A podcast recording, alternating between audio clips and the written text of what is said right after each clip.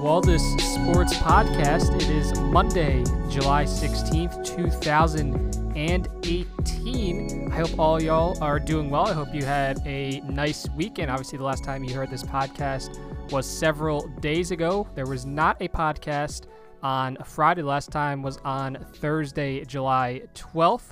So, no podcast on Friday, but as I said, we would be back today on Monday, July 16th, and there are there's only a couple things I want to touch on today, but I think that it is worth just taking the time to talk about just those two things as opposed to hitting on a lot of stuff.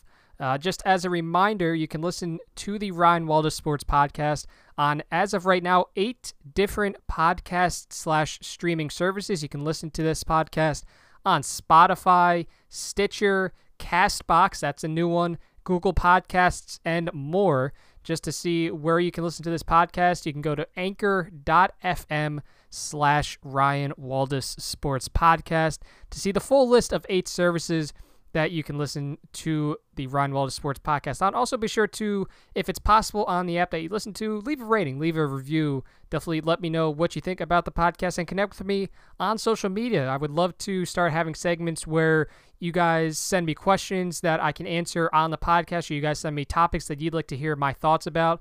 I would love to get you know a little more interactivity in this in this podcast. So be sure to connect with me on social media, Twitter, Instagram, Snapchat, Facebook, whatever is the easiest medium for you. My handle is usually just at Ryan Waldis, so just check on those social media sites and many more if you'd like to get in touch with me. Also check out my website at ryanwaldis.com. That's an, also another way for you to get in touch with me. There is a contact form on that website, and it goes right to my email, which I check daily, multiple times. So if you have any questions whatsoever, you can also use that as a way to contact me as well. So it is the Ryan Waldis Sports Podcast here on July 16th, 2018. Beautiful day outside today. We're going to have uh, several nice days. I was looking at the weather this week. It allowed me to go out and hit the tennis courts like I did this weekend. It was it was a nice weekend. Got to catch up with some with some of the homies. Uh, it's always good to uh, catch up with some of them. I, I kind of have more friends back where I go to school than I do here uh, at this point in my life at home. But it's always nice to catch up with the the few people that uh, I do have um, here at home while we are all back from from college. Uh, but we are back. It is the start of a new week, fun weekend for for sports. Obviously, it's the last weekend of the MLB regular season, the first half of it, I should say, before we head into the All Star break over these next few days. The World Cup final was yesterday. Uh, if you're listening to this, it, it was on Sunday, July 15th. It's between France and Croatia, and France won their first World Cup in 20 years. Obviously, the last time they won it was 1998, and they won it again this year, 20 years later, 4 to 2 over Croatia. As I said, I'm not the biggest soccer fan. I'm trying to get into it. Uh, I usually do watch the World Cup, and I will say that this World Cup, I watched a lot more matches than I have in the past. So I'm trying to get into it. It was, I thought it was really entertaining. Um, obviously, as a casual fan, I couldn't really go into the, you know, the analytics. I can't really go in depth and analyze. Oh, they should have did this, or this was not a good decision by that point, or they should have tried to do, you know, this set piece here, and maybe that would have led to a goal scoring opportunity. I can't really get into that. Hopefully, in the future, I kind of increase my knowledge a little bit. As I said, I found my Premier League team, uh, Arsenal. So hopefully, uh, they they do good this year. I don't I don't know. I got to start doing my research to see if they will do good this year. But hopefully, I can as I watch more soccer, I kind of become a little more knowledgeable, and I can actually maybe hold a conversation for for longer than you know three or four minutes. That's uh, that's the goal. But the World Cup was fun too. I'll say this for a casual viewer that doesn't know a ton about the sport.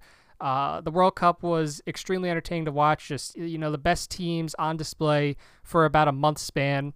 And I'm really looking forward to next year. People are saying, "Oh, the World Cup. There's, you know, now we got to wait four years." I mean, there's a World Cup next year, the Women's World Cup, and especially if you're a USA fan like I am, uh, it's good because the USA women's team is phenomenal. So I'm looking forward to seeing if they can reclaim their top spot. Obviously, they won the World Cup back in 2015, so I'm interested to see if they can do that again. But yeah, this year's World Cup was very fun to watch, and I'm looking forward to the next World Cup in 2022. I believe it's in Qatar. Uh, which is was a very weird place to, to hold the World Cup. There have been a ton of articles online um, questioning why FIFA would choose that location out of all the others.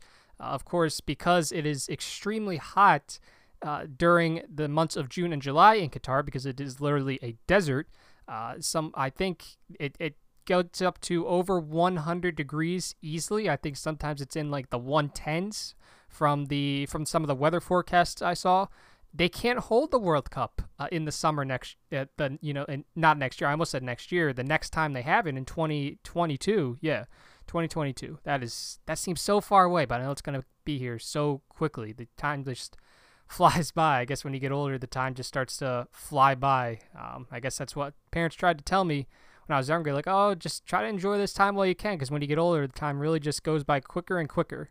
And uh, I didn't listen to them, but I guess they were they were right. But yeah, 2022, the next World Cup, they can't have it in June and July because it's too hot. So this World Cup, the next one, it's going to be in you know the late fall winter months. I think it's in november i, I want to say it's like late november through december or something like that.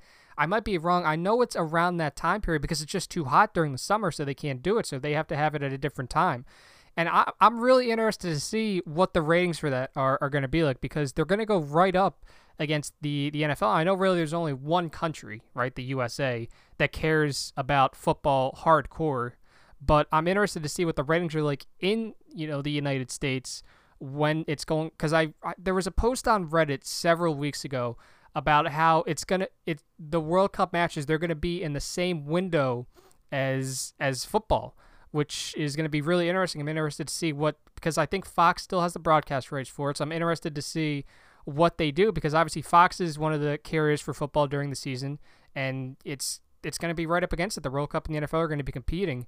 So it's it's going to be really interesting. I'm really looking forward to, to 2022 for that reason. I want to see what Fox chooses to do in terms of when you know the matches are scheduled and you know what networks they put it on. Obviously, they have Fox, they have FS1, they have FS2, um, which it, there's a lot of uh, issues surrounding FS2 at this point, but that's that's a different story. But I'm interested to see what the World Cup is going to be like in, in, four years. Hopefully, the U.S. is is back in it. That would be nice. But I will say, as a U.S. fan, it was kind of nice not having them in it because I could just watch. Uh, I could watch the matches. I didn't really have a distinct rooting interest, so I think I could kind of enjoy things a little more as opposed to you know watching the USA getting upset. You know when things don't go their way. I could kind of just enjoy everything this year, which was which was nice. The Wimbledon final was also on Sunday. I watched a little bit of that. It went about as everybody expected. People kind of said that oh whoever wins the Djokovic and Nadal match in the semifinals they to you know they they will probably end up winning the entire thing, especially since Federer is out, so he would not be in the final. And that's exactly what happened. Nadal and Djokovic had a classic match, one of the best matches I've seen in a while. It had to be suspended because the uh, Anderson match, the semifinal match between Anderson and Isner, went six hours and 36 minutes. So Nadal and Djokovic were only able to get through three sets on Friday before the match was suspended due to the curfew. Um, and it seemed like some of the fans in attendance they did not really know the rule, but when they built that, uh, you know, the I guess you could call it like a stadium. When they built those over there, Wimbledon, they agreed with the town that matches would not go on there past 11 o'clock at night. Uh, and so even with the roof closed, they had to they had to suspend the match. It was just a little bit after 11 p.m. London time, so they had to you know they had to come back on Saturday morning. I believe it was it went. It came back on at eight o'clock Eastern, which I think was one o'clock over there, um, over across the pond. And Djokovic ended up winning the match, but it was so incredibly entertaining to watch two of the best players of my generation just go back and forth for five sets. It was that that's some people said that should have been the final, and I agree that that definitely should have been the final because we get to the final the next day. Djokovic wins in straight sets, so obviously he wins three sets to nothing uh, over Anderson from the uh, from South Africa. So Djokovic is back. Uh, you know, you want to do the the who's back of the week. It is Djokovic. He is back in the conversation. He came into Wimbledon as the as the 12 seed, and he not only knocks off Nadal but ends up winning Wimbledon. And that was, you know, that that match was not as entertaining. Uh, it was, you know, not that it would it would have been anyway, but Djokovic back. He wins Wimbledon. NASCAR at Kentucky. I'm not going to talk about NASCAR uh, at the end of the podcast today. I said normally I leave it to the end. I'm not really going to talk about today. The race was very boring. Uh, I was not a fan of it. They repaved Kentucky. The left side tire really didn't help. Like uh, I thought it would. It did not make the racing all that much better. Truex went wire to wire. He won the pole. He won stage one. He won stage two. He won the race. Um, so Truex got another win. It was his fourth of the year. He was already locked into the playoffs anyway. But yeah, the race was extremely boring. Uh, it got to the point where I, normally I'm kind of intent in just like watching the race. It got to the point where I had the race on one monitor and I had my PS4 on on another monitor. Uh, and that's I was more concerned with what was going on with the PS4 than I was with what was going on in the race. Because every time I look back at the race, it's like, ah, oh, Truex is still winning. Truex is still winning. Up, oh, nope, nope, nope. He's still winning. Okay, so it was not very entertaining. Not that it was going to be entertaining. Uh, not many people would have said that Kentucky would have been, uh, you know, a really fun race to watch. But it's just it's upsetting. The repave really messed everything up there, which is a shame. Um, it's just you know it's it's another it's it's the 1.5 mile track issue that NASCAR is desperately trying to solve right now. You know the the cars behind first place they have trouble catching up. It's just because of the package they have right now, the aero package. So hopefully in the future um, they find a way to make these 1.5 mile races more entertaining. Uh, they it has the potential to. We've seen it a couple times this year, but Kentucky was was a snooze fest. So Jeff Gluck of jeffgluck.com he runs these polls after every race was so he'll ask like was this a good race? And you can vote yes or no. And i think kentucky was i think he said i, I might have this wrong. He said it was one of the like the worst like fi- i'm to bring up the quote right now because they're actually pretty interesting. So i will say this most of the people said no which was which was not surprising. Was was kentucky entertaining? It was no. And as I get this up now and I am scrolling down, okay, here we go. So his tweet was Was Kentucky a good race? Only 23% of you said yes, which puts it at the which puts it as the third worst race of the last 3 seasons. So last year's Kentucky race was 27% yes, this year it dropped 4%. So hopefully they find a way to make that race more entertaining because if they don't, it's going to be an issue until they can start taking tracks off the schedule and putting new tracks in. That can happen in a few years, which I know a lot of the NASCAR fan base, myself included, is is looking forward to. But that was all I want to talk about with NASCAR this week. I'm not, uh, you know, little upset about how boring the race was. Uh, so uh, that's all I want to talk about. I want to just you know hit on a few of those briefly, but now we're going to get into the the real meat of today's Ryan Waldis Sports podcast, and we're going to start in Major League Baseball. So there's two sports I really want to talk about uh, in depth today. It's Major League Baseball and then the NFL. Uh, we're going to start with Major League Baseball. As I mentioned, it is the All Star break. Uh, it starts today. It goes through the next few days. Obviously, the home run derby's today. We're going to touch on that. Technically tonight, I guess you could say. So the home run derby's tonight. The All Star game's tomorrow. And then the teams have the days off on Wednesday. And then uh, some teams will reconvene on Thursday for workouts. And then we get right back into the the regular season after this All Star break for the for the stretch run, which will be a lot of fun. But uh, it is the All Star break, and the focus, the the main topic of the All Star break is not the All Star game. It's not the home run derby. It's Manny Machado. Manny Machado has still not been traded by the Baltimore Orioles, uh, but apparently, according to Buster Olney, he used a couple metaphors. He said talks are now at the 10 yard line. And per him, there are three finalists right now. Um, I don't know if there's a surprise team that's going to vault in but as of right now, the three finalists are the Dodgers, the Brewers, and to my surprise, the Phillies. Uh, as, as, as, as, as I've said a couple times before, I am a Philadelphia fan um, in all four of the major sports. So it was kind of surprising because a couple weeks ago it was kind of like, oh yeah, the Phillies are going to back off of Machado. They don't want to meet the asking price, this, that, and the other. But now apparently they're they're not only one of the three favorites. There are many people that say that they are the team right now that's out in front of, of everyone else that is trying to make a trade offer for, this guy. So you look at Manny Machado. Uh, he is having the best season of his career by far, which is great in a contract year because you take a look at some of the other guys in contract years uh, in 2018. Bryce Harper has not helped his case. This was a guy who you said, oh, he could maybe get 400 million dollars plus from a from a team uh, it's I don't think that'll happen anymore. Um, you look at a guy like Josh Donaldson, the injuries have kind of hurt his value a little bit. So you look at Manny Machado, he has he's not only kept his value because some people said he might get close to four hundred million dollars. He's not only kept his value, I think he's even increased it a little bit. You take a look at his WRC plus, which as I've explained explained before, it's a better understanding of who's really valuable on offense and how runs are created. He has a 156 WRC plus, so that means that he is 56% better than the than the league average batter. Uh, he is slashing 315, which is the highest batting average of his career. Now, I'm not a big batting average guy, but I just want to put that out there for context. A 387 on base percentage and a 575 slugging percentage. All of that, for if you're doing the math at home, it culminates in a 963 OPS, which is by far the highest mark of his career. His previous career high came in 2016 when he had an 876 OPS. So you can tell Machado is on a completely different level this year than he has ever been on. He's drawing a walk in 10.9% of his plate appearances, so close to 11%. That is by far career high. His previous career high was 9.8%. He's striking out in 12.3% of his plate appearances. That is a drop off of 4% from 2017. 2017, he struck out 16.7% of the time. This year, as I said, only 12.3% and it's it's really remarkable. So you look at 2014, he was striking out 19% of the time, and just in a few years, he's dropped that by by seven percent down to down to 12.3, which is which is really good. That's nice to see. His ISO is at 260. His BAB is at 311. So it's it's kind of you, would. He's not getting lucky, uh, I guess you could say. The one bad thing about Machado this year is what he's doing on on defense. Now, he has said multiple times that he wants to be a shortstop. He's done being a third baseman. He only wants to play at shortstop. And it seems like that's not really the best place for him at this point in time. So coming up, uh, Machado was known as a very good defender to the point where there was a time when he was one of the best defensive third basemen in, in all of baseball. You take a look at 2013, his UZR, which is one of the defensive metrics that measure how good you are at a certain position.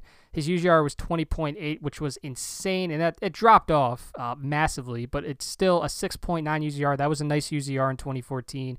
2015 dropped off again to 5.9 before it went back up in 2016 to 8.1. Last year, he kind of struggled a little bit uh, at third base. He posted the lowest UZR of his career at 2.3.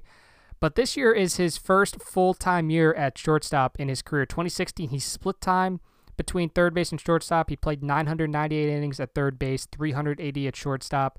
This year, he has played all 837 innings that he's played in the field at the shortstop position. And he has been awful, to, to say the least. He has a negative 7.8 UZR. His UZR per 150 is negative 15.5. So he has not only been, you know, pretty bad at shortstop position, he's been one of the worst defensive shortstops in the entire league.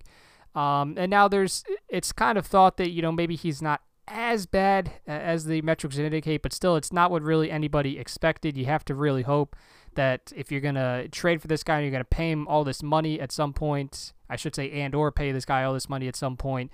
You kind of hope that he can kind of get it together at shortstop since he's been very clear. He's like, that's the position I want to stick at for for the rest of my career.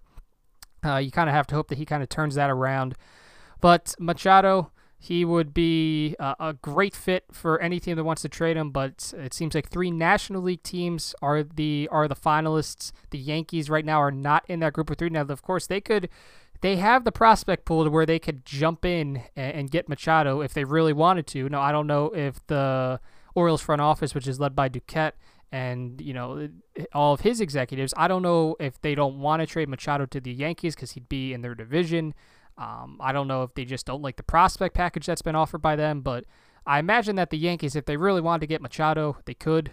But right now, the three finalists are all in the National League, and uh, surprisingly, they are all from different divisions. So you have the Dodgers who are in the NL West. They are currently battling in that NL West division with teams like the Diamondbacks who are only half a game back. The Rockies have really turned things around. I said, I don't know if the Rockies are going to be able to really get back into this race.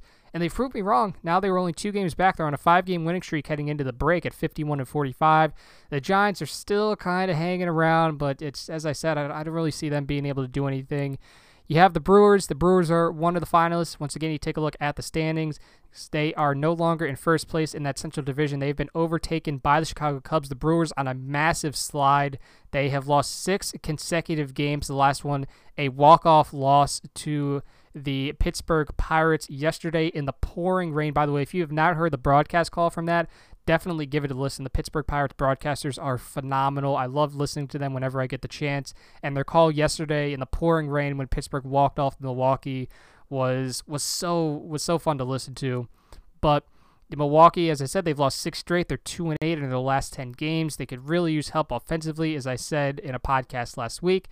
Uh, they are battling with the Cubs. They're two and a half back. Now, the good thing for the Brewers is that it's kind of just them and the Cubs. The Cardinals are seven and a half back right now in that division. Pittsburgh, despite being on a six game winning streak, they are now nine back. So it's right now, it's just the Brewers have to worry about the Cubs. Um, they have the same amount of wins, but Chicago has 38 losses, whereas Milwaukee has 43 as they head into the break. And then you have the Phillies in the National League East. The Phillies are in first place in the National League East. This is the first time they've been in first this late in a season since 2011. They find themselves at 53 and 42. Atlanta just a half a game back at 52 and 42. Washington, they're still hanging around. They're at five and a half games back, five back in the wild card race. Atlanta currently holds that that first wild card spot over uh, Milwaukee, or I should say they are yeah, they're behind Milwaukee. I should say that's my fault. But yeah, Atlanta, they um, it's they're right there. The Phillies had a really good opportunity to put some distance between them and the Braves heading into the final weekend of the first half of the regular season, but they go on to lose two games to the Miami Marlins. They get shut out on Saturday, two to nothing, despite having their ace on the mound in Aaron Nola, and I'm going to get into him in a little bit. Um, and they lose big time yesterday. They get a five-run lead uh, against the against the Marlins. They're up five to nothing, and then they let eight runs score in an inning, and they end up losing ten to five. So ten unanswered runs, which was it's not a good look. But as I said on Twitter, uh, you just put this into perspective. It was their 11th game in 10 days on a trip spanning four different cities, including their own. Um, I'm sure the break, and Gabe Kapler said this too. He said the break's going to be good for for everybody on this team. And I, I totally agree, but they find themselves in first place. Philly fans are overreacting, like, oh, we need to DFA Santana. We got to do this. We got to do that. Just relax. All right. This team is in first place. Y'all got to stop complaining as much as you do. You, get, you need to accept that this team is incredible. I believe at this point last year, this team had 29 wins. So stop fucking complaining about your 53 and 42 baseball team that's finally playing meaningful baseball this late into a season for the first time in six, seven years. All right, just fucking stop. But we get back to Manny Machado. Um, it's as I said, three the three finalists: the Dodgers, the Brewers, and the Phillies. As said, it seems like the Phillies, they're they're right there. It seems like so. Jayson Stark went on 97.5 The Fanatic this morning. Um, that's the that's one of the radio stations, sports radio stations in Philadelphia. Um, that's the ESPN affiliate, and uh, he's saying that there's kind of like a handshake deal in place already, but the Orioles just want to wait until after the All Star break to trade him, which I kind of understand uh, for two reasons. One, he's your lone representative, so you don't want him wearing uh, a different jersey. You want him to represent your organization. And number two, I can imagine that the league would not be too happy if Manny Machado getting traded upstage the the All Star game that they they kind of look forward to every year. So it's I understand why they don't want to announce anything yet. But he was saying, "Oh, I don't think the Philadelphia sports writers are just going to be laying on the beach on Wednesday and Thursday. There's there's some people that seem to think that the Phillies are like the team right now. So you take a look at the Phillies right now. Uh, the the way their lineup is constructed, you typically have Cesar Hernandez uh, leading off. You follow that up with Rhys Hoskins, who some people say, "Why is this guy hitting in the two hole? It doesn't make any sense." Uh, it's you know the, the the analytic minds would say that Rhys Hoskins is one of the guys that you would consider hitting second out of the guys in this team. So I'm fine with that. Odubel Herrera has been hitting third. Carlos Santana has been hitting cleanup. Is that the best spot for him? Uh, probably not. Uh, now I'm a big Carlos Santana guy, but would I hit him fourth? No. Uh, I'd probably you know maybe hit him second, third, or fifth. Uh, one of those spots. I don't. It's you know he's he's getting paid to get on base. I don't think people understand that in this city. People say, oh, this guy's only hitting like 210, 220 something. Uh, you know, this guy's not going to get over 100 RBIs. He's not going to hit 35 home runs, this, that, and the other. When people don't understand that the Phillies had a lot of money to spend, which is why they gave him the contract that they did, people don't understand that this team had so many issues getting on base over the past five, six seasons. So that's why they bring in Santana, and Santana's been able to get on base for that team. Just the people behind him have not been able to capitalize on it. Um, so I, I don't think I would keep Santana in the four hole. I think I'd move him somewhere else in the lineup. Kapler said it's kind of a comfort thing for him um, in terms of Santana. Like Kapler doesn't want to mess up anything, um, which I understand to an extent. I'm sure that kind of you know players might like want to admit it, but I'm sure that kind of it's in the back of their head at least for a little bit. You have Nick Williams. Um, he's been he's kind of separated himself from Aaron Altherr Um, so he's been doing pretty well. Uh, Maikel Franco, who has done better than I think anybody expected. He went on a major hot streak before the before the All Star break. Scott Kingery uh, has been playing shortstop. He, offensively, he has not been um, very good in his rookie campaign. But I think people also need to relax about Kingery. They're saying, "Oh, this guy's a bust. Why do we give him this contract?" Just once again, just relax. All right, just the, this is this is why I think the Phillies have the worst fan base out of like the fan bases in Philadelphia. It's just the fans don't know what they're talking about. So just relax about Kingery. It's his rookie year. All right, just give him time. And then you have Jorge Alfaro, which once again, people. Uh, I, now this is I will I want to preface this by saying that I haven't seen a ton of people say this, but they're like, "Oh, do you think the Phillies should add a catcher? Alfaro is not really hitting too well." He's one of the best defensive catchers in all of baseball. So once again, just relax. And as I said, uh, I know that's you know that's not as popular uh, a viewpoint as saying you know Santana should be DFA'd, but I've seen some people, a couple people, say Alfaro. Um, you know, maybe we should find an upgraded catcher. To which I say, once again, uh, I'm starting to sound like Aaron Rodgers, but once again, R E L A X. Relax. So you add Machado to that to that lineup. Uh, I don't know where you'd put him. You might put him at four. I don't know, uh, unless you move Rhys down to four after the the All Star break and you just try something different. But Machado is definitely uh, a middle of the, the lineup bat. You put him in there, and immediately it immediately makes this team a lot better. It, me- it makes them a contender. Um, it's the one thing. So I, I, was talking about this with one of my friends the other day. Like, it's are the Phillies going to trade for a starting pitcher? Are they going to trade for some bullpen help? I said more than anything, the one thing this team needs, if I was going to trade for anything, is a bat. That's the one thing I want. I want an impact bat that can just slot into the middle of this lineup and help this offense score runs. That's all. That's what I want. And then in order, I would go a bat, a bullpen piece, and a starting pitcher. Starting pitching is the last thing this team needs right now, so I'm not worried about that. I want a bat, and Machado is the perfect fit for this team. It's kind of overplayed at this point of, oh, the Phillies front office, they have the Baltimore connections. Machado, you know, this, that, and the other. Like that's that's fine, but he's a perfect fit for this lineup. He's what this lineup needs. And people kind of wonder, okay, well, if you bring him in, he's going to play at shortstop. Where are you going to put Kingery since the the the coaching staff in the front office want to play him? You use him in a super utility role. You, use him to give Cesar a day off. You use him to give Machado a day off. You can use him to give, you know, maybe Franco a day off. You can put him somewhere in the outfield. Every team needs a guy like that that can play multiple different positions um, and you know maybe hit a little bit. You know, every team needs one of those guys. So that's why that's what you do with a guy like Kingery this year. He's going to be with us for a long time. So if you use him in that role this year, maybe next year a starting spot opens up. Maybe they end up getting rid of Cesar uh, and you put Kingery back at his natural position to second base. I, I don't know. But it's fine if Kingery, you know, is just in that super utility role. He gets to play three or four days a week. Um, and I think that would still be fine for his for his development. Some people have said send him down to AAA. I, I don't know what that's going to accomplish. Um, it, it's it, players have kind of said. Uh, so when Matheny got canned, um, I think it was one of his former players, uh, it, and it was he was granted.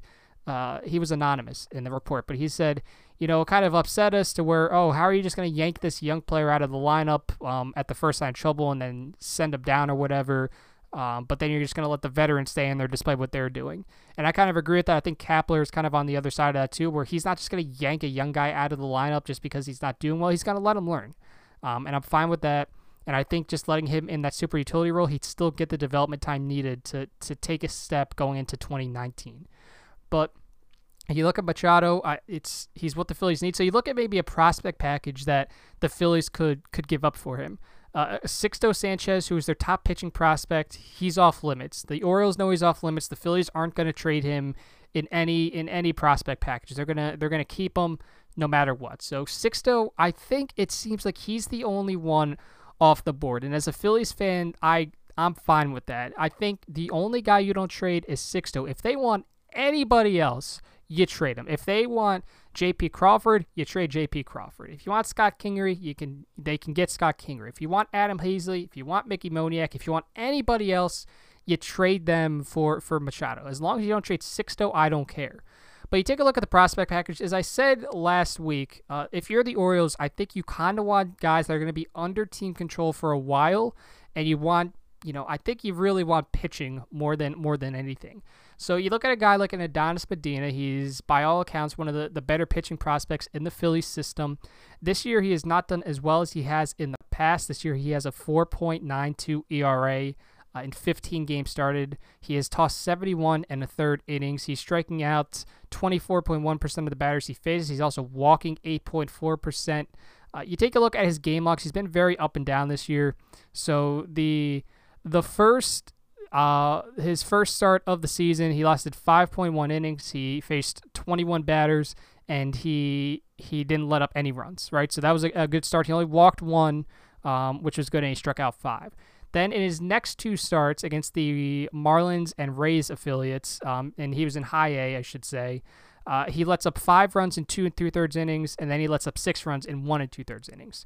But then he goes on a stretch of three starts where he only lets up two, zero, and one run uh, in five, six, and seven innings, respectively. Then he follows that up with a two inning start against the Cardinals high A affiliate where he lets up eight runs in two innings. He then follows that up with a stretch of one, two, three, four, five starts where he lets up two or less runs, and he lasts at least five innings in every single one. He went five innings, seven innings, five innings, six innings, and six innings. Then he gets, uh, you know, he only lasts four innings against the Cincinnati High A affiliate where he lets up three runs. He goes, he gets a quality start, which, and I'm not a huge fan of that stat, but just for context, he gets a quality start uh, against the Tigers High affiliate on July 2nd. His most recent start on July 9th, he got shelled. Um, he goes two and two thirds. He lets up seven runs, two homers.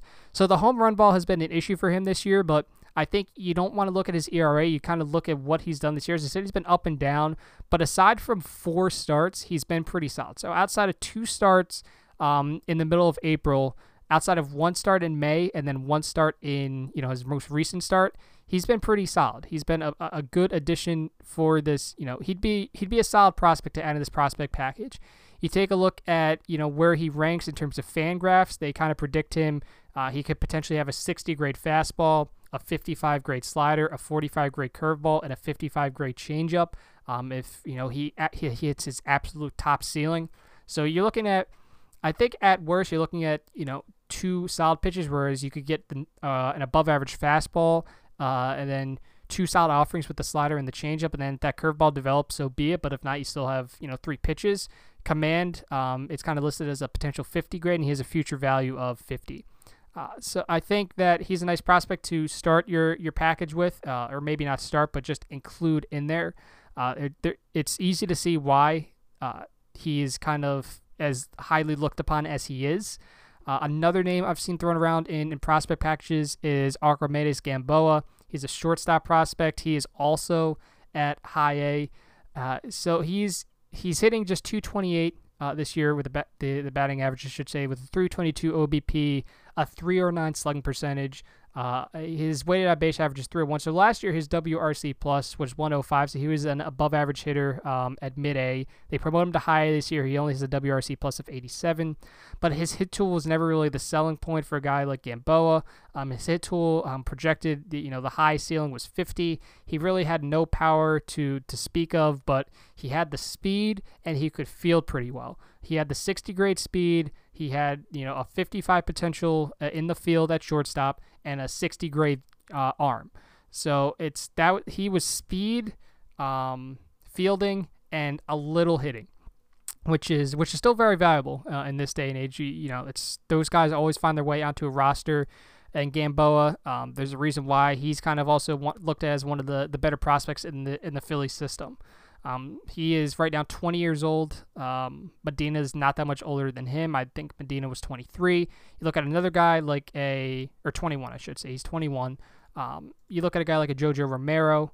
That's another guy, a, a, pitching prospect. He is a southpaw. He right now is 21. He'll be 22 in September. This was their fourth round pick in the 2016 draft. You look at how Romero is doing this year. He's doing a little bit better than Medina. Um, Romero is a double A. He has a 3.80 ERA and a 3.71 xFIP. He is striking out. His strikeout rate is 22.1%. His walk rate is up by 2% to 9.1%. In the past, it's been around 6 to 7%.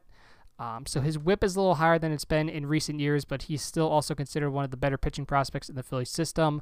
A guy like a Franklin Kilome, who right now has two pitches. You'd like to see him develop a third. The good thing for him, he's striking out uh, a decent amount of batters. The problem with him is that he's walking a lot of batters this year, which is obviously not what you want to see. He ended the season at Double A last year. He started the season at Double A this year. He started 17 games for the Reading Fighting Phils, and in that, uh, over that 89 inning span, he's compiled a 4.35 earned run average. Uh, the as I said, the problem with him is walks. His walk percentage is really high at 11.5%. That's something that he really needs to hone in on if he wants to be a solid major league starter. His future command grade is potentially a 45 right now. It sits at a 35 per Fangraphs. But when you get a guy like a Franklin Kilome, you're kind of banking on the fastball and curveball being two above average offerings, and you're kind of banking on the changeup at least providing uh, you know a bit of a different look. Because if you're a starter, you're not going to rely you you can't rely on two pitches. You need to have a third one. So you're kind of you're kind of hoping if you get a guy like a Kilome, who right now is 23 years old, he just turned 23 last month on June 25th. You're hoping that the changeup develops to the point where he can be, you know, at you know a, middle of the rotation starter, um, somewhere you know in that area. And there's also, of course, other guys that you can add into a prospect package if you're going to trade for him. If you want to trade, you know, Jhailyn Ortiz, who is that really, he's got that really high ceiling as a power hitting outfielder you do that. Um, some people have kind of given his power a 70 grade, which is um, which is crazy, right? Um, but power sells, and if you want to throw him in the prospect package, you can.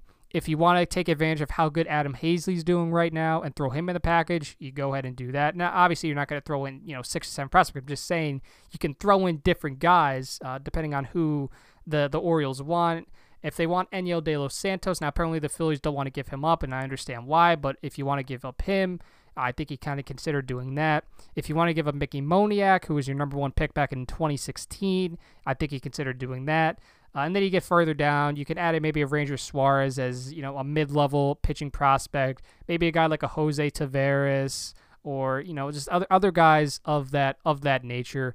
And then there's more pitching prospects the further down you go that the, the Orioles might find uh, intriguing. But those are just some of the, the big names. The Phillies can definitely put together a competitive prospect package that's kind of, you know, it's on the level of the other teams around the league.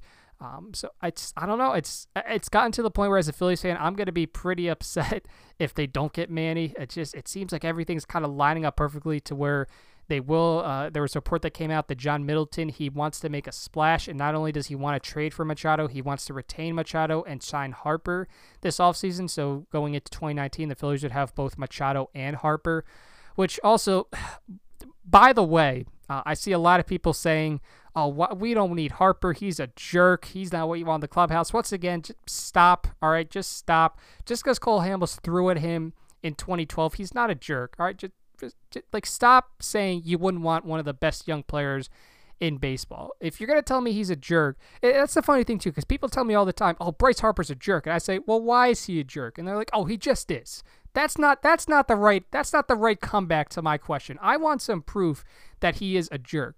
And don't give me the Papelbon incident. Don't give me oh Hamels threw at him, so clearly he's a jerk. Don't don't give me any of that. Give me solid proof that he's a jerk.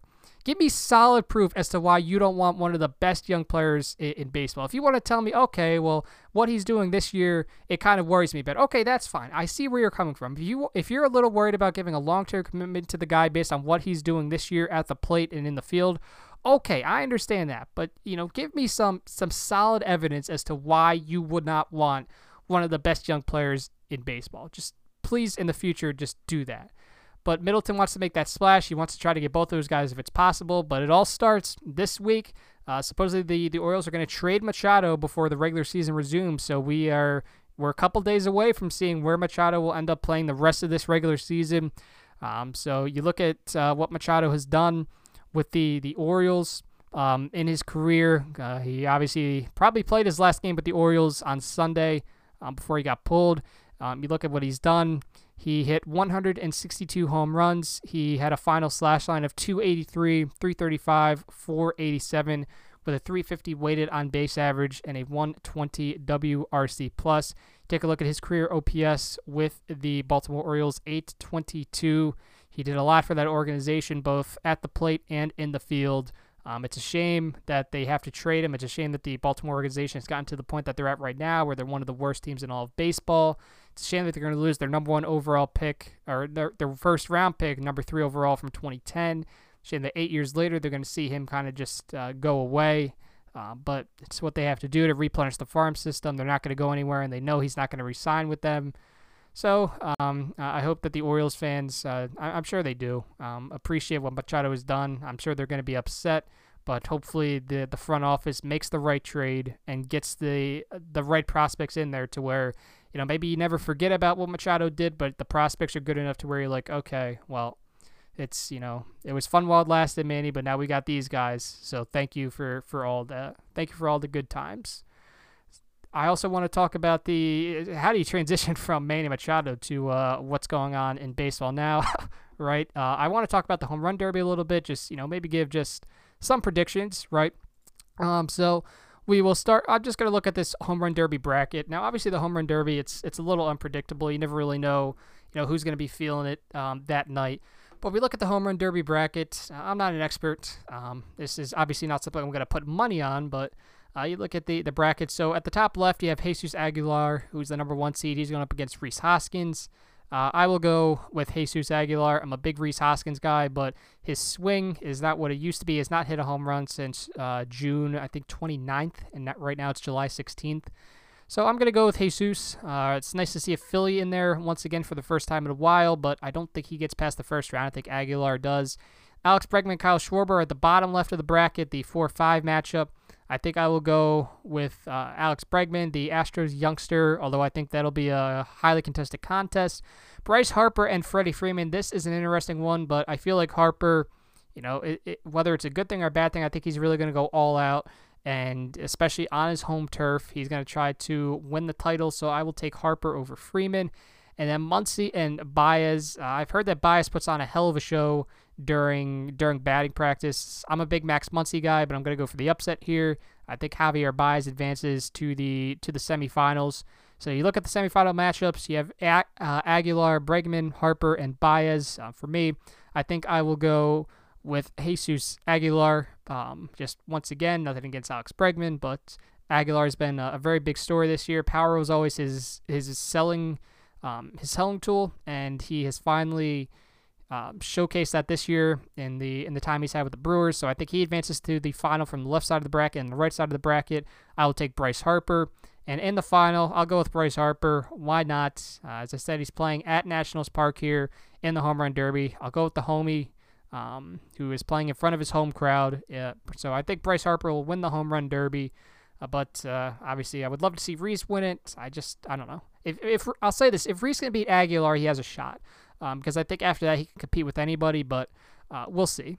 So my prediction: Bryce Harper over Jesus Aguilar in the home run derby final. I know that's kind of chalk, um, but I didn't really pick a lot of upsets. I, I, I don't know. I guess I don't know. We'll see.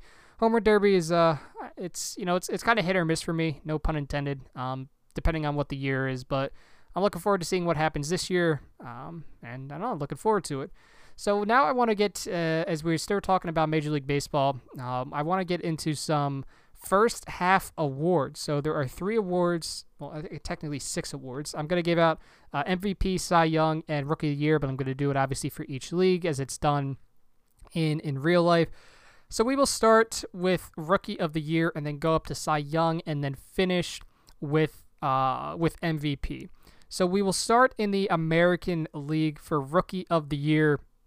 And I think at this point, I can't stress this enough that things can change obviously between now and the next time I do this, which is at the excuse me at the end of the at the end of the season uh, in September.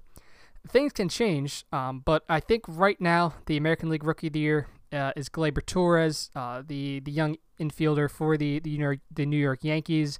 In 63 games, he has hit 294, 350, 555. That's good for 381 weighted on base average and a 143 WRC plus. Uh, the only other guy I think you would really consider um, for Rookie of the Year in American League, just at this point, um, for one and two, is Shohei Ohtani. Now, obviously, Shohei uh, was kind of hurt by the fact that he was injured, and now he can only hit for the rest of the year because the UCL injury, uh, which was really upsetting. Um, I don't know what the plan is for him going forward. It seems like they're just content to let him DH and then worry about it uh, at the end of the season. So I think that if Shohei was pitching and hitting, uh, you there's a bigger case for him being number one over Gleyber. But right now, um, Ohtani, uh, I think is my number two. Uh, he's hitting 283, 365, 522. He has a 145 WRC plus. He has hit seven home runs this year with 22 RBIs. Gleyber, meanwhile, 15 home runs uh, and 42 RBIs. Now Gleyber um, he is now on the DL. Uh, Shohei just came off the DL, so maybe things change. Maybe now Shohei kind of reclaims his spot. I don't know. But it'll be fun to watch down the stretch what Shohei and Gleyber do. I still think uh, Gleyber ends up probably winning it um, overall. You look at the rest of the American League, uh, you know, you can look at a guy like a Max Stassi. Um, these guys aren't going to be in contention to, to win the award, but just looking at some of the, the rookies, you look at a guy like a Max Stassi for the for the for the Houston Astros. He's he's done pretty well. Um, you know, uh, at, at, the plate. Uh, Houston, they I think it's fair to say that they kind of would like to get a better catcher, um, but Stassi's kind of been okay uh, in that role. Joey Wendle for the for the Rays has done pretty well. You can't talk about the Yankees either without talking about Miguel Andujar, who has also done well. Another rookie for the for the Yankees, another rookie infielder. So there have been some there have been some some solid performances from the rookies out in the American League. You look at the you look at the pitching side, a guy like a, a Joe Jimenez uh, has done pretty well. Obviously, he's a reliever, so Shane Bieber has done pretty well um, in his limited time. He started seven games. He's done pretty well. Um, but I think it's it is Gleyber Torres at this point for me. Uh, we'll see if he can maintain that as we get through the stretch run um, through the rest of the, the season, the second half. In the National League Rookie of the Year, uh, I think it's at this point it's kind of a runaway. You got to go with the 19 year old and Juan Soto for the Washington Nationals. He's had nine home runs. He has 28 RBIs. He's walked 15.8% of the time while only striking out 19.6%. He is slashing 301, 411, 517 in his first taste of Major League action. Um, he has a weighted on base average of 399 and a crazy WRC plus of 151. He's been good for 1.5 wins above replacement over 51 games. This is a guy that played all of eight games in Double A this year. Um, before he was, you know, he played 15 games. I, will say this: he played 16 games in Mid A, 15 games at High A, eight games at Double A, and now he is he's up in the in the majors. The 19 year old, so good for Juan Soto. Uh, I know I'm not supposed to say it as a Phillies fan, but he has been uh, really fun to watch this year through his you know his first major league season, and I think right now he's definitely your rookie of the year. You can look at a guy like a Brian Anderson, but he's he, I don't think he's been as impressive. Uh, he's right now for the Marlins. He's been a bright spot, I will say, for the Marlins. He's at 288, 363, 429 with a 345 weighted on base average. He's been worth 2.1 wins above replacement in 97 games. He has 424 plate appearances. The guy that I think a lot of people thought would kind of run away with NL Rookie of the Year, Ronald Acuna, um, has not done very well. Now he's dealt with injuries, but uh, he is he struggled a little bit um, through his his first taste of major league action. Um, he's only hit 249, 304, 438. He has a uh, a below average WRC plus. It's at 99. So you know it's you could say it's basically at average, a tick below. But he's he started off really well, but since then has struggled. Uh, I think eventually he does pick it up over the, the second half of the of the season. He's just too talented not to. Um, I think he started off well but then the pitchers adapted, and then you know the injuries. But now he's back, so I think he does pick it up before the end of the season. You take a look pitching wise for for guys uh, in the National League. Walker Buehler is is he's obviously up there in terms of pitchers. Um, on the Dodgers, the young Dodgers arm, he started 10 games. He's appeared in 11. He pitched to a 3.45 ERA uh, and a 3.00 FIP. He has stranded 71.9% of the runners he's allowed to reach base. He struck out close to nine guys or a little bit over nine guys per nine innings, walking just over two. Jack Flaherty of the Cardinals, another name up there. Freddie Peralta, he's only started seven games, so I, don't think he's really in that race right now. Seranthony Dominguez, he's a reliever, so he's not going to win Rookie of the Year, but he has been one of the, the better success stories, not just for the Phillies, but uh, in all of baseball.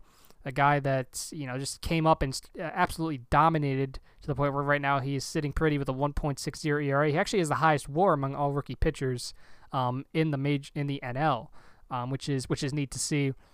But right now, I would definitely go with Juan Soto, to the 19-year-old outfielder for the Washington Nationals. I think he right now is my NL Rookie of the Year.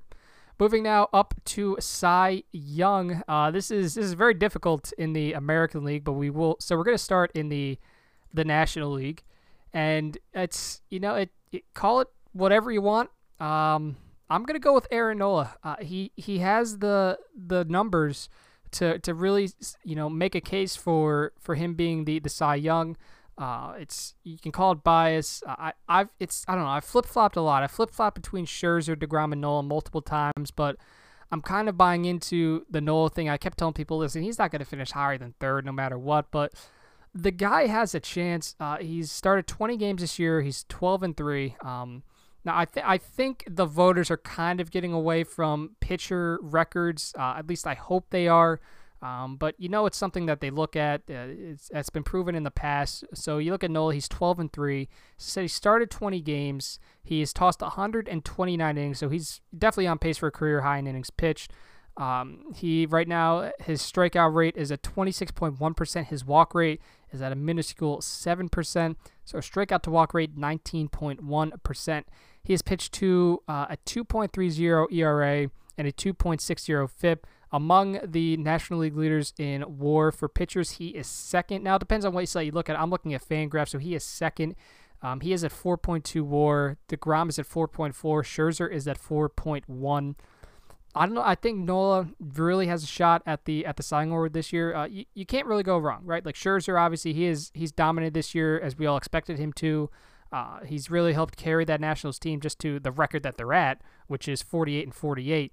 Uh, right now, he is striking out over 12 batters per nine innings. His strikeout rate is uh, an insane 34.5%, where his walk rate is only 6.5%.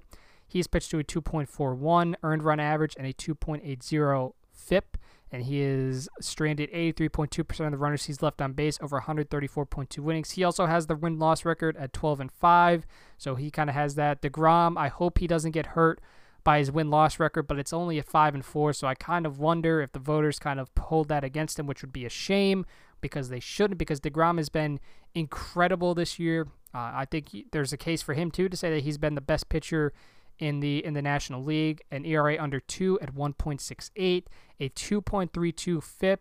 He has 4.4 wins above replacement.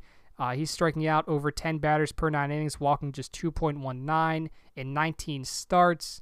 Um, he's tossed 123.1 innings, but I don't. I think if Nola helps lead the Phillies to the playoffs, I think it's contingent on that. But if he's the ma- one of the major reasons why this team, I, I'm, I'll even go a step further. If they win the division, because Nola's a big reason why, I think he gets the Cy Young. I really do, especially if the Nationals and the Mets don't make the playoffs. I really think that Nola kind of gets that edge. But you know, I even as a Phillies fan, I'm gonna flip flop a lot between now and the end of the season as I said, I've, I've done that over the past few weeks. I've made a case for myself for Nola. I've made a case for Scherzer. I've made a case for Degrom. But right now, excuse me, I'm gonna. I, I think I'm gonna go with Nola. Uh, I, I will give special consideration to uh, to Patrick Corbin, who has done well this year for the for the Diamondbacks. I don't know how much the Humidor has helped him out, but he's done pretty well this year for the um, for the Diamondbacks, and then Mike Foltynewicz for the for the Atlanta Braves. He's also had a solid season as well, but right now my top three in order would probably be Nola, DeGrom, and Scherzer, um, which is really weird to say Scherzer three, but I really like what DeGrom has done this year for the Mets. Uh, it's a shame that he doesn't have the support, but Nola right now is my number one for the NL Cy Young. And for the AL Cy Young, wow, there are a lot of options this year for the American League Cy Young, aren't there? There's, you can't go wrong with with any of them. I think you could really you could make a case for any of them, and people would say, okay, I could see where you're coming from with this. I think at this point I'd probably have to go with Justin Verlander. It's just been I, I see I don't know because now I'm like I'm second guessing myself already saying Justin Verlander's name because you put you can put in several different pitchers I think for consideration. You can throw in a guy like like you can throw in Verlander. You can throw in Luis Severino. You can throw in Chris Sale, Gerrit Cole. Trevor Bauer, if you really wanted to, you could make a case for Blake Snell, maybe not to win it, but to finish in the top three. Uh, there's a lot of different paths you could go down here in terms of the the AL Cy Young.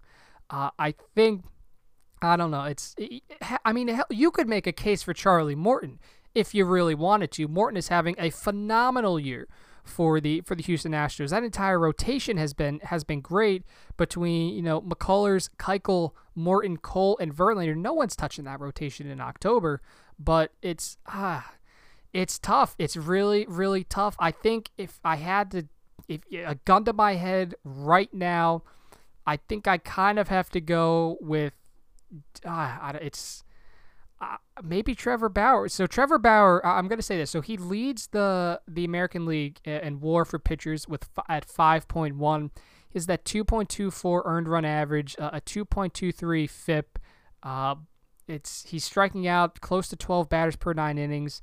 I don't. I, all right, I, am gonna gun to my head. I'm gonna go with Justin Verlander. I think he's kind of gotten a little lucky this year with the BABIP at two, at .241, but he he's picking up right where he left off with the Astros last year. Last year he gets the the late season trade from Detroit to Houston. In five games, he posts a 1.06 earned run average and a 2.69 FIP. This year, right where he left off um, a 2.29 earn run average, a 2.83 FIP over 21 starts. His strikeout rate is at 25 or 32.5%.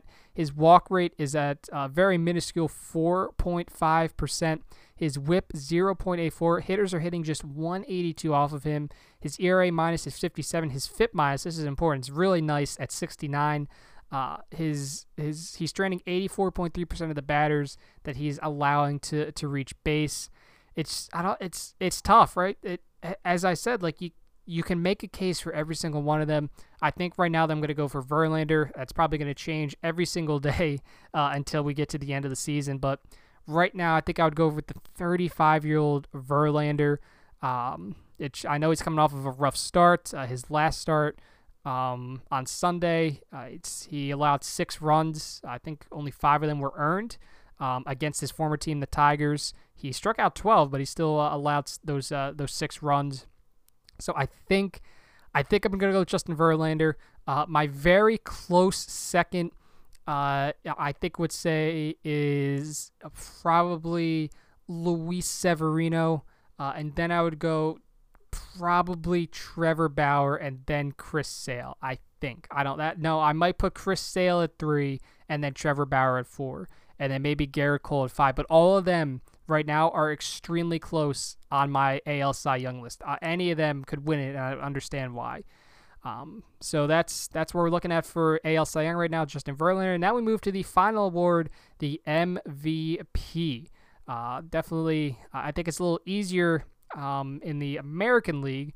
So we will start in the National League, uh, and you could make a case for two guys. There's only two guys that you could really make a case for, and it's Nolan Arenado of the Rockies and Freddie Freeman of the Atlanta Braves. And I think I'm at this point I'm to go with Freddie Freeman just because of the the splits that he has produced, and I hate to use that as an as an excuse. And you know, it, give credit to a guy like a like a Nolan Arenado. He still does well uh, on the road because obviously he plays a course. He he plays at Coors Field, so his his his numbers are going to be you know a, a little better just because he gets to play half of his games at at the most hitter friendly ballpark in in all of baseball.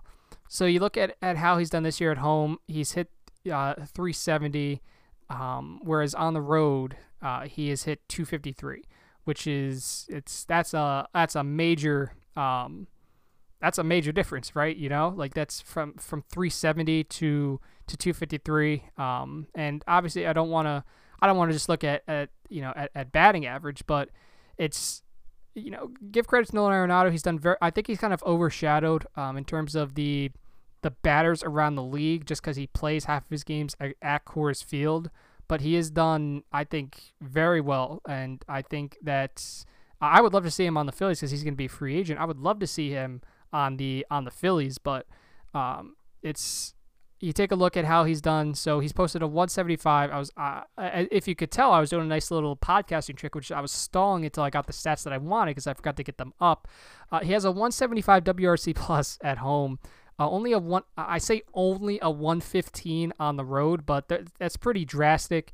Um, it's his his OPS at home is 1.140. His OPS is 820 on the road. It's still good. It's still good, right? But you take a look here at a guy like a, like a Freddie Freeman. It, I don't think it's as drastic.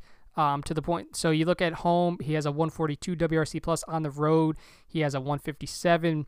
He has a weighted on base average of 382 at home. It's 408 on the road. An OPS of 899 at home, 970 on the road. They're not as drastic as they were for uh, Nolan Arenado. So Nolan Arenado, is he having a hell of a season? Of course he's having a hell of a season, just like everybody would have expected. He is hitting 312. Uh, let me get this up. He's hitting 312, 395, 586 with uh, as a, uh, an overall WRC plus of 145. Uh, he has 23 home runs. He's batted in 68. Uh, he's drawing a walk 12.4% of the time, striking out 18.2%. Uh, he's good, been good for 3.9 wins above replacement. But Freddie Freeman, uh, I, he is my NL MVP as of right now. It's going to be a close race to the end of the season. I'm really looking forward to watching it uh, unfold. But right now, Freeman, he is slashing 315, 405, 533 with a 396 weighted on base average, but a slightly higher WRC plus at 150. He has 16 home runs, 61 RBI, uh, and he has 3.7 wins above replacement. You can make a case for a guy like a Lorenzo Cain and a guy like a Paul Goldschmidt.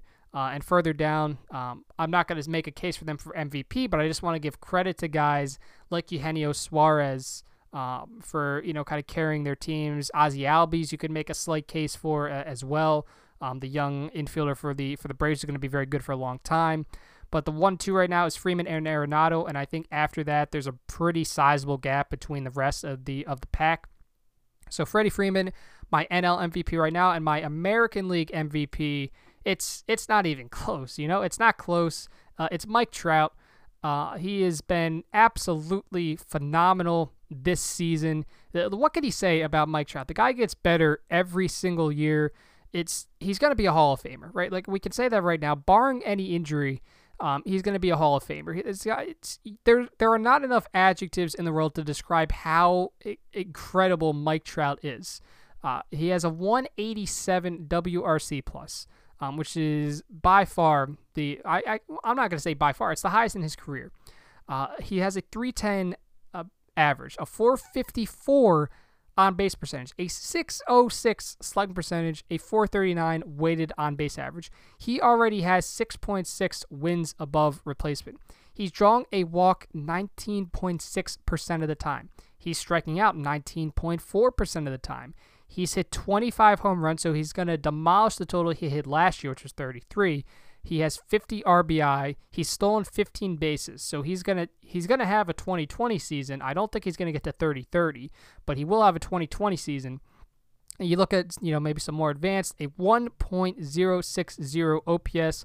If you have an OPS uh, above 1, it's you might it's not even you might win the MVP award. If you're like Mike Trout, you will win the MVP award uh, that season. So Mike Trout is my MVP, but obviously special consideration goes out to guys like Jose Ramirez, who this year is hitting 302, 401, 628 with a 174 WRC plus. He has 29 home runs. Not in the, the home run derby. He did get the invite, but he turned it down. The Indians said that they would be fine with him being in the home run derby, but Ramirez turned it down. So we will not see him in the in the All Star game. And Mookie Betts, um, who has only played in 78 games, whereas you look at guys like Trout um, they, he's played in 97. Ramirez has played in 94. Uh, Mookie Betts has done very well. 359 batting average um, as we are at the All Star break. 448 on base percent, 691 slugging percentage, um, well over a 1,000 OPS, a 202 WRC plus. He has 6.3 wins above replacement. And I, I just want to hit on one more thing with with Mike Trout. So you take a look here as we as we scroll down his statistics page, and there we go. You take a look here at his at his defensive metrics. His UZR per 150 in the outfield this year in center field 6.9. Does not get any nicer than that. So that those are my awards. Uh, AL MVP um, at the midseason point, I should say. My awards: Mike Trout, NL MVP Freddie Freeman, uh, NL Cy Young Aaron Nola, AL Cy Young. Uh, who did I say? Justin Verlander. Uh, AL Rookie of the Year, Gleyber Torres, and NL Rookie of the Year, Juan Soto. Be sure to reach out to me and tell me how stupid I am for picking those uh, some of those guys, and be sure to tell me who you would have picked instead. And I want to end this uh, MLB segment with my second half predictions for the MLB. So you take a look at the division leaders right now. You have Boston, Cleveland, Houston in the AL, Philadelphia, Chicago, and the Dodgers in the NL. You take a look at the the wild card standings in the American League. The Yankees have the first wild card spot. They are safely ahead. They are five games up um, right now in that with that first wild card spot. And Seattle currently holds the second wild card spot. Uh, meanwhile, in the National League, Milwaukee has a, a one game advantage for that first wild card spot over Atlanta. Um, and the I will say this: the the National League wildcard race is a lot closer than the American League. So I want to give some second half predictions um, before we end uh, this segment. Uh, and we will start with the American League. So I think Boston does end up winning the American League East with over 100 wins. I don't know what their final record will be, but I think they get over 100 wins. I think the Yankees get over 100 wins too, but they're just going to they're not going to be able to I'm not going to say they won't be able to catch up to the Red Sox, but I think they're they'll be just a few games back when all is said and done. And excuse me, that's how that will play out. Um, oh, by the way, ma- I forgot to say this: manager of the year um, in the AL, I would go with Kevin Cash. He has done an, a phenomenal job with the the little talent he has on that roster. Uh, and the NL, Gabe Kapler. Um, that's what I would go with at this point. Um, uh, I know Gabe Kapler was a little controversial, especially in the Philadelphia area after the first couple weeks of the season, but he's really earned it, and I think right now he's manager of the year, and it's Kevin Cash in the in the AL. But uh, we took a look at the AL Central, and man, I, I don't know. The Cleveland right now, they're seven and a half up on Minnesota. It's it's going to be a barn burner coming down to the end of the year, but I think Cleveland does pull it out. They're going to wrap up a playoff spot pretty early on, I'd say, uh, and then I would go with Houston in the AL West um, to win that division. The second wildcard spot, I'm going to make a bold prediction here. I think Seattle collapses and Oakland overtakes them. We take a look at Oakland. They are right now they've sev- they're seven and three in their last ten games, whereas Seattle's three and seven. Oakland is pulled. It's funny because I said this in the the podcast last week in a podcast last week. Uh, and it's a shame for Oakland because they're just it's I don't see them making unless Seattle really collapses, I don't think Oakland's going to be there, and it's a shame because they're having such a good season.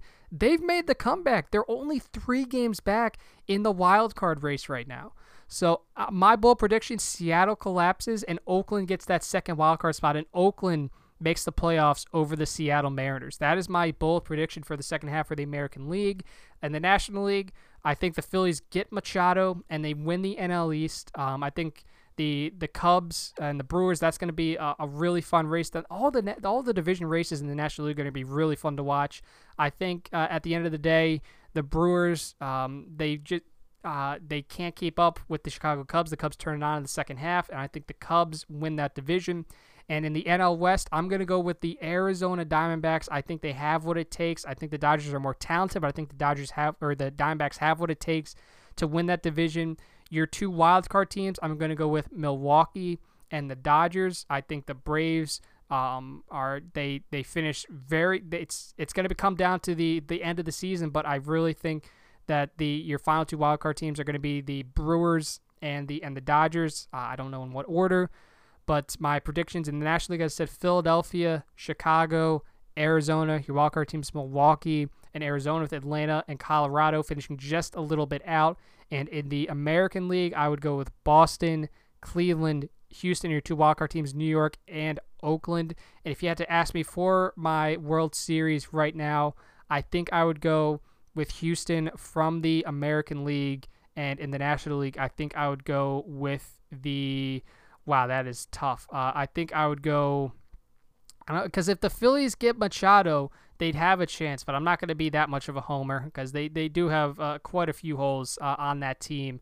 So I think I would go. My preseason prediction was the Diamondbacks to make the World Series, so I'm going to go with them. I think the Diamondbacks win the NL West and then they get to the World Series. So if you had to ask me right now, my AL uh, World Series pick is Houston, and my NL World Series pick would be Arizona. Those are my second half predictions. A couple bold ones in there. I can't wait to see how wrong I am uh, in three to four months.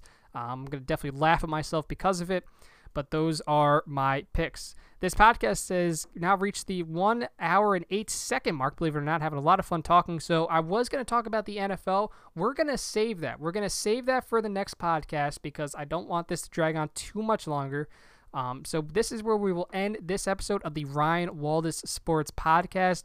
As a reminder, you can listen to this on Spotify, Castbox, Stitcher, Google Podcasts, and much more. Be sure to go to anchor.fm slash Ryan Waldis Sports Podcast to check out all the services that the podcast is offered on. Be sure to leave a review and a rating, subscribe, whatever you feel comfortable doing, just to let me know how I'm doing. Connect with me on social media at Ryan Waldis, Twitter, Facebook, Instagram, Snapchat, YouTube, whatever you want to do. Be sure to reach out to me if you have any suggestions about stuff you want me to talk about, any questions. I would love to answer them on the podcast, anything at all. Be sure to just let me know on social media. I would love to talk to you about some sports or whatever. And check out my website at ryanwaldis.com. You can get updates when my podcast goes live. You can see any new blog posts that I create. You can learn a little bit about me, all that and more over at ryanwaldis.com. So I want to thank you for listening to this edition of the Ryan Waldis Sports Podcast. It was a lot of fun. I really enjoyed uh, making this episode. Not that I don't enjoy making the other ones, but this one was this one was a lot of fun. I really enjoyed this one a lot, and I will catch y'all if not tomorrow, then definitely on Wednesday for the next episode of the Ryan Waldis Sports Podcast. Thanks for listening, guys. 嗯。